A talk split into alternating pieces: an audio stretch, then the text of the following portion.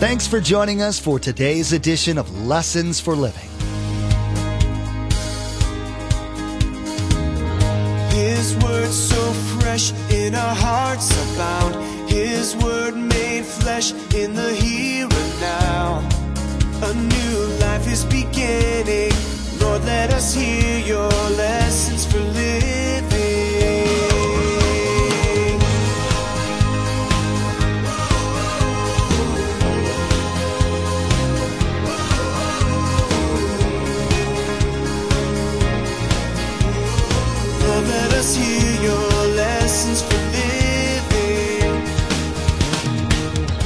How about Peter?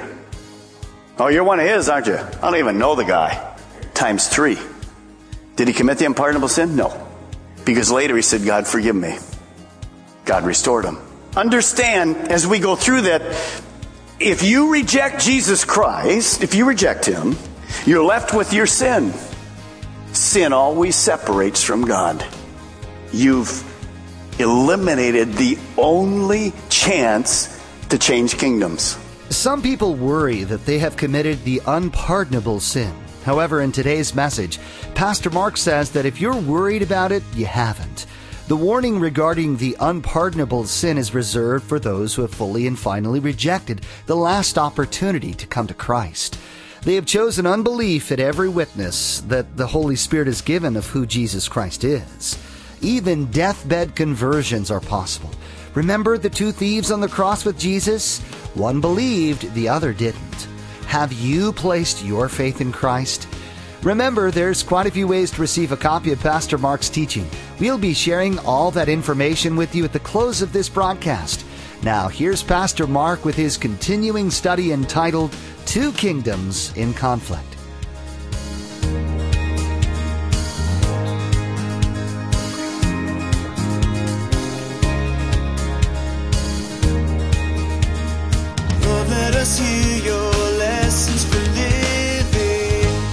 Is this battle going to end? In a few years, we don't know when, there's something called the tribulation coming. Seven years of hell. Before that, it's the rapture.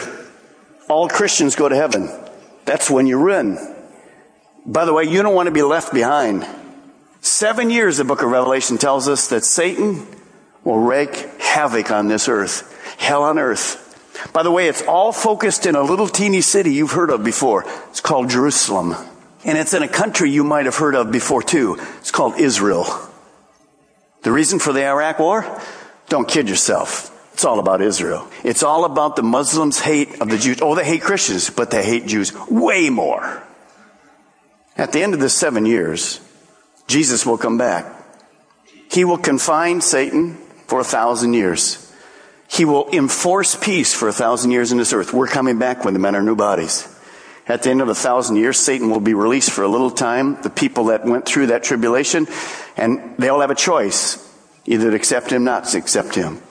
Jesus will then finally defeat Satan, and everybody in this kingdom of Satan who hasn't changed kingdoms will be thrown into the lake of fire forever and ever and ever, separated from the peace of God. That's how the war ends. But it hasn't ended yet. It's, it's still going on right now in your life and my life. Even though we become a Christians, we know what that flesh does and how it raises up, and we understand what that's like.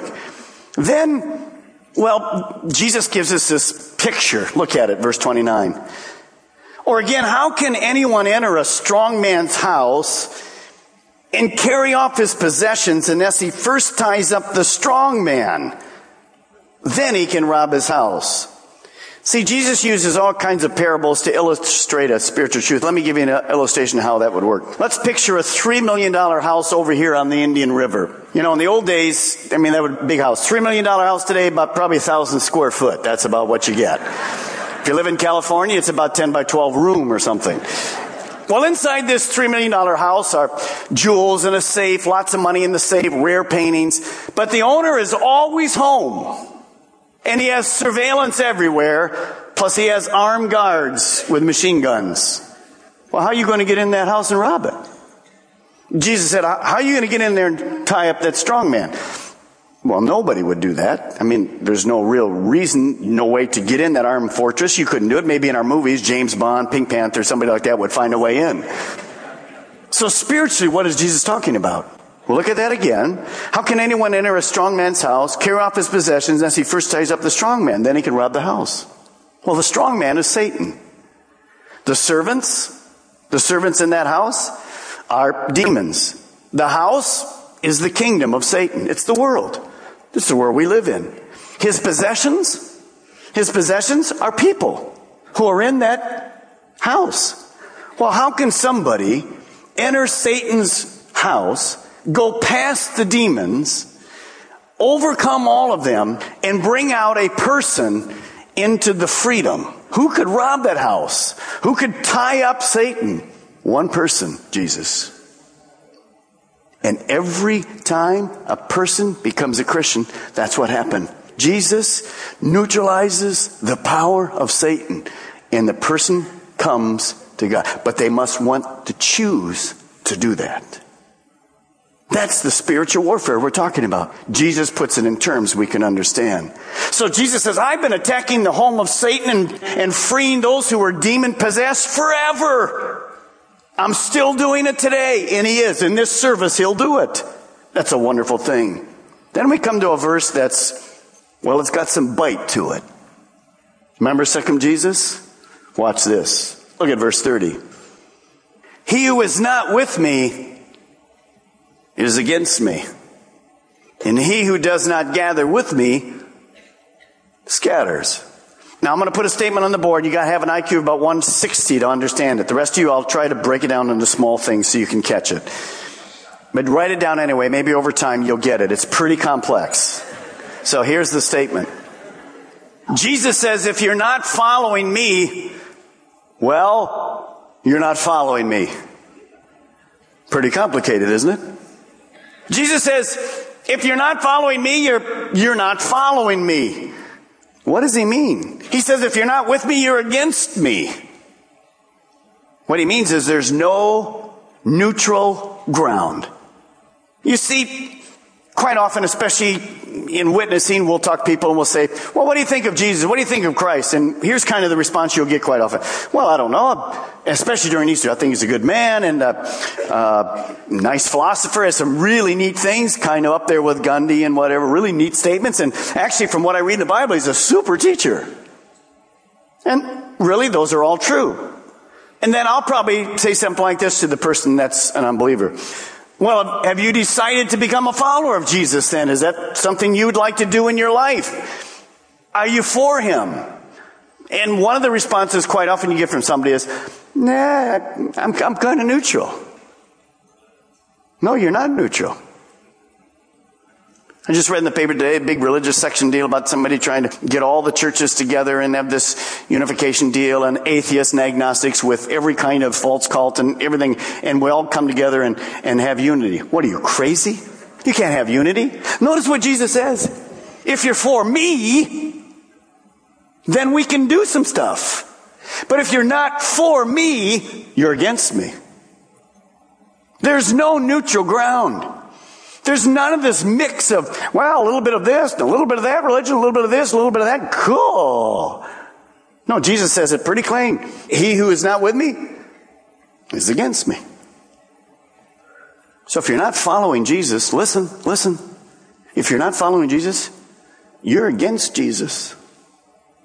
Well, uh, not, I didn't say it. He did. There is no neutral zone. Now we come to a couple verses that, well, you've been asked it maybe you've wondered about it. Verse 31. And so I tell you, every sin and blasphemy will be forgiven men, but the blasphemy against the Spirit will not be forgiven. Anyone who speaks a word against the Son of Man will be forgiven, but anyone who speaks against the Holy Spirit will not be forgiven, either in this age or the age to come. Jesus was saying to the crowd and the Pharisees, if anyone will confess their sins, repent, change their lifestyle, and begin to follow me, then they can receive forgiveness regardless of the type of sins, the number of sins, what your life was like. I'll free you and put you on your road to heaven. So, this is an important statement. Jesus says, every sin can be forgiven. That's very valid for me as a pastor you know, when I talk about people accepting Christ, if I had to say, well, you know, God can't forgive adultery, He can't forgive lying, He can't forgive pornography. Well, He can forgive the thing of pornography, but if you've done it 22 times, only 20 He can forgive. If I had those kind of restrictions, I probably would stop preaching. But Jesus says every sin can be forgiven. Doesn't matter your lifestyle. Doesn't matter if you sit here today with HIV positive. Doesn't matter. God can forgive every and any sin. There's no ifs, ands, or buts except for one.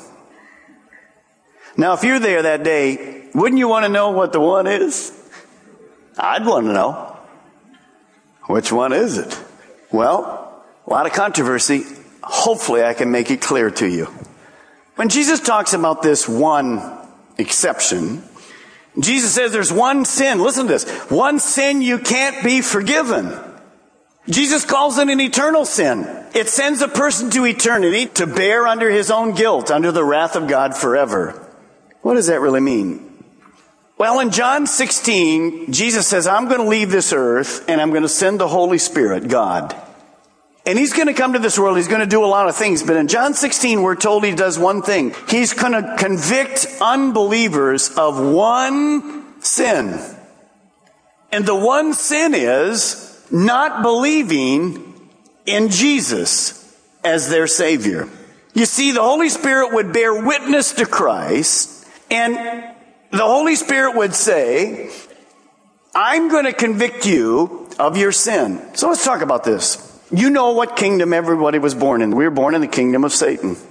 My sin separates me with God. I have a sin nature. Now, all my whole life, I can't be good enough, can't join enough churches, can't do anything. I can't get rid of my sin to move over here into the kingdom of heaven. I can't do it. That's why Jesus came. So he came, he went to the cross. On the cross, his death, burial, and resurrection, he took your sin, your sin, your sin, your sin, your, yours, yours, put it on him. He paid for it once and for all. That's why he said it's finished. We'll talk about that in just a few weeks. So if the Holy Spirit comes to me today and he says, uh, Mark, you're in the kingdom of Satan. You don't want to end there. You're right. What do I have to do? You have to get rid of your sin. Well, how do I do that? Somebody already did it for you. Who is that? Jesus. So the Holy Spirit points out Jesus. That's his role. And he says to me, you need to repent, confess, believe, begin to follow him. I don't want to do that. Well, now I'm on this process. See, I don't believe the unpardonable sin is this. Watch. Mm, boom. I believe the unpardonable sin is this. What does that mean? I believe it's a lifestyle that when the Holy Spirit speaks to us, He's speaking to all of us, we begin to, well, grieve the Holy Spirit. Not interested. And then sometimes if, every time God speaks to our heart, we, we kind of go, I'm not only not interested, don't bug me again and you try to put in your mind, even right now, because they're spiritual, um, man, 10 minutes we're out of here and I won't have to listen to this anymore. And so you're grieving, you're resisting the Holy Spirit. Pretty soon the heart gets a little hard. So you can come to any Easter service, you can listen to Billy Graham, you can do whatever, and well, there's not much happening. And then pretty soon our mind gets depraved, like Romans 1 says. And we begin to think, eh, yeah, I don't think there's even a God. We go down this progression. And then the book of Genesis says there comes a time in that process where there's a line in the sand. And when you cross that line, when a person crosses it, the Holy Spirit goes, I won't deal with you anymore. I won't convict you anymore. And if the Holy Spirit doesn't convict you, you can't decide to come to Christ. Now, where is that line in your life? I don't know. You don't want anyone get near it. So what do I believe the unpardonable sin is?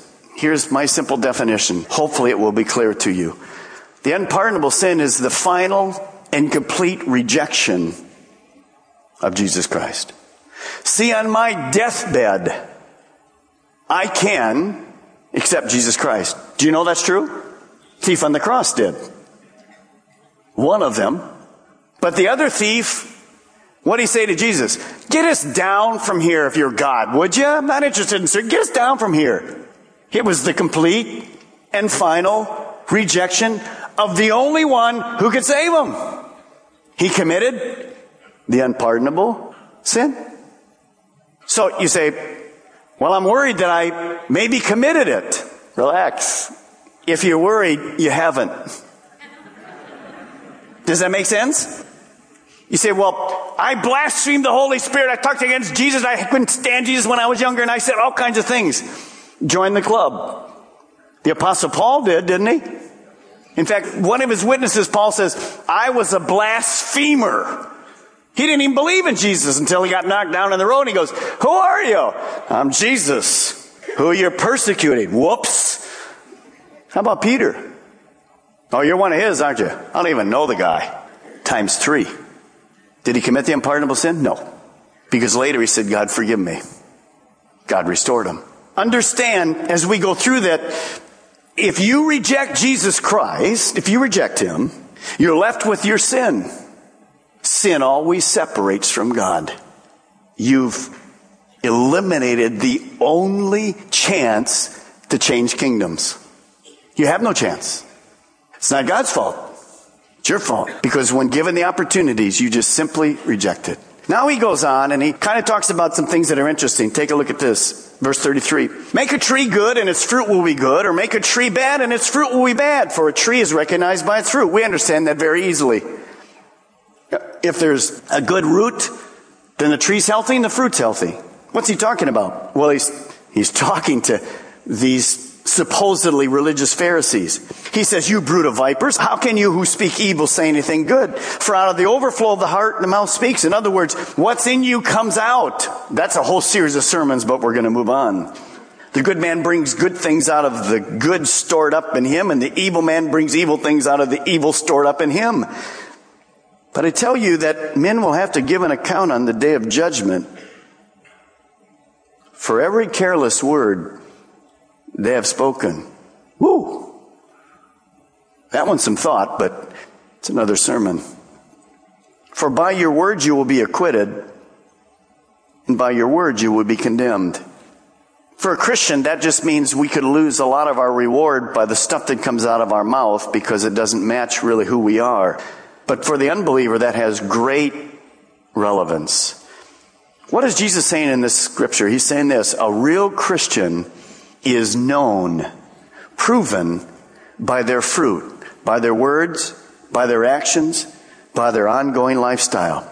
Jesus said, you Pharisees say I'm working with the enemy, but my fruit's been all good. I freed the man. He sees, he talks. On the other hand, from your hearts, Pharisees, they're evil. Blasphemy, bitterness, Earlier in Matthew, Jesus said it like this. Matthew chapter 3, but when he saw many Pharisees and Sadducees coming to be baptized, he denounced them and he said, you brood of snakes, he exclaimed, who warned you to flee from God's coming judgment? Then he said to these Pharisees, well, you prove by the way you live that you've really turned from your sins and turn to God. Don't just say we're safe. We're the descendants of Abraham. That proves nothing. What is Jesus after here? You see, like many, many people today, you say to them, Are you a Christian? Oh, yes. Jesus says, Prove it. What do you mean, prove it? Well, there has to be a life change. Notice the Abraham, the Pharisees before this, they're saying, we're going to heaven. Notice, we're going to heaven because we're descendants of Abraham. Jesus I don't care who are your descendants. You're not living Christ-like. Out of your heart's garbage. So what does that mean? You say, here's the confusion in the church. And so Jesus just straightens it right out. He's talking to the most religious people there and he goes, there's not a chance you're going to heaven. What? If you're not for me, you're against me. And if there's been a change, I'd see it. There'd be fruit. There is no fruit. It's bad fruit. Let's move on. So later, Jesus makes a bold statement. In Matthew, he just says it like this. Not everyone who says to me, Hey, Lord, going to heaven. Yeah. When did the change take place? Oh, about 22 years ago. Accepted the Lord. Any fruit? Uh, no, but no big deal. I'm saved. Once saved, always saved. Here I go, baby. We laugh, but be careful because notice his next words. He said, not everyone will enter the kingdom of God, but only he who does the will of God. Why does Jesus get tied up with this prove it deal? Because it's easy to say, yep, Christian, been a member of that church for a long time, got baptized, take communion. Man, I give tithes right off the top. She says, cool. What about your heart? Well, it's exactly right. If there's no proof, then we go back to the earlier statement. You're against him. You're not for him. What do you mean? I believe in him. Then live like it. Here's the last verse I want to give you. It's a challenge to all of us. You're going to see that in 1 John 2 6, John says this, Whoever claims to live in him, are you a Christian? Yes, I am. Whoever claims to live in him must walk. That's a lifestyle. Must walk as Jesus walked. Well, I guess I'm not going to heaven then because I can't walk like Jesus walked. Exactly. But he can give you the power to walk very similar to him. Can any of us walk exactly like Jesus? No. We're not God. We sinned. But we're improving. We're becoming more like him. Many of you are. Good job. But some of you are not. And the place to get it right is today. Which kingdom are you in? Oh, Pastor Mike, I changed from that kingdom a long time ago. Really? Prove it. Well, I come to church about every six weeks. It's not about coming to church. It's what's happened inside. Is there a change? See, we all come from different backgrounds. Many of you are Catholic. You come from the background. You just went out and every week you had confession. Remember? I mean, I get the beads on, do all that stuff, and my sins forgiven. Go out and sin just the same way the next week. Well, us Protestants kind of look at you and go, "What's wrong with you guys?" Well, the Protestants, what we do. I love a verse in that Bible. If I confess my sins, He's favorite. He'll, he'll always forgive me my sins. I just keep confessing and sinning. It's a wonderful lifestyle. They're both the same. Do you understand what I'm saying to you? Protestants, Catholic, both the same? Sure, we confess our sin, but not so I can go out and do them again. So I can change. That's why God lives in you. If you're in this kingdom and you want to be in the kingdom of heaven, you have to make a choice. You're either for Jesus or you're not. And to do that, you have to repent and you have to say, I want to really see my life change. It's not becoming a weirdo religious person. I'm not weird no matter what you think. I just love Jesus. And He's at work in my life. Don't be a pseudo Christian. You'll never get into heaven. And maybe you've backslidden. Maybe you used to walk with God, but you don't anymore. If you heard God speak to you today, I don't care if you're 70 or you're 13, you're either for Him or you're against Him. There is no middle ground. Either you're going to go for it or you're going to fake it. Go for it. There's a lot to be learned about these two kingdoms in conflict. Which kingdom are you a part of? In today's lesson, Pastor Mark challenged us to remember that it is by a person's words, deeds, and lifestyle that a real Christian is revealed.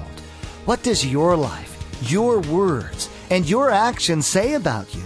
Are you a true follower of Christ? Are you a part of God's kingdom? Do your actions and your words reveal that? Social media is a huge blessing that most of us use every day. We want to encourage you to become our Facebook friend and follow our Twitter feed. At the Facebook page and Twitter feed, we post information about upcoming events, discipleship articles, and encouraging quotes that will inspire you in your walk with Jesus. Log on to lessonsforlivingradio.com and follow the links to the Calvary Chapel Melbourne Facebook page and Twitter feed, or simply search for Calvary CCM on Facebook or Twitter. We even have a specific Facebook page for the Viera campus. Simply search for Calvary CCM and you'll see the Viera campus Facebook page in the search results. Again, to like our Facebook page and subscribe to our Twitter feed, log on to lessonsforlivingradio.com. Again, our web address is lessonsforlivingradio.com. So often the world wants to see a sign from God that He is real. However, in the next edition of Lessons for Living, Pastor Mark will share with us that a sign and faith are actually opposite. The Jews in Jesus' day wanted to see a sign from him so they wouldn't have to exercise faith. Are you guilty of the same thing? Tune in next time as we learn that the Word of God must be mixed with faith to produce life. We wish we had more time today, but we will have to pick up where we left off next time as Pastor Mark continues teaching through the Gospel of Matthew. That's next time on Lessons for Living.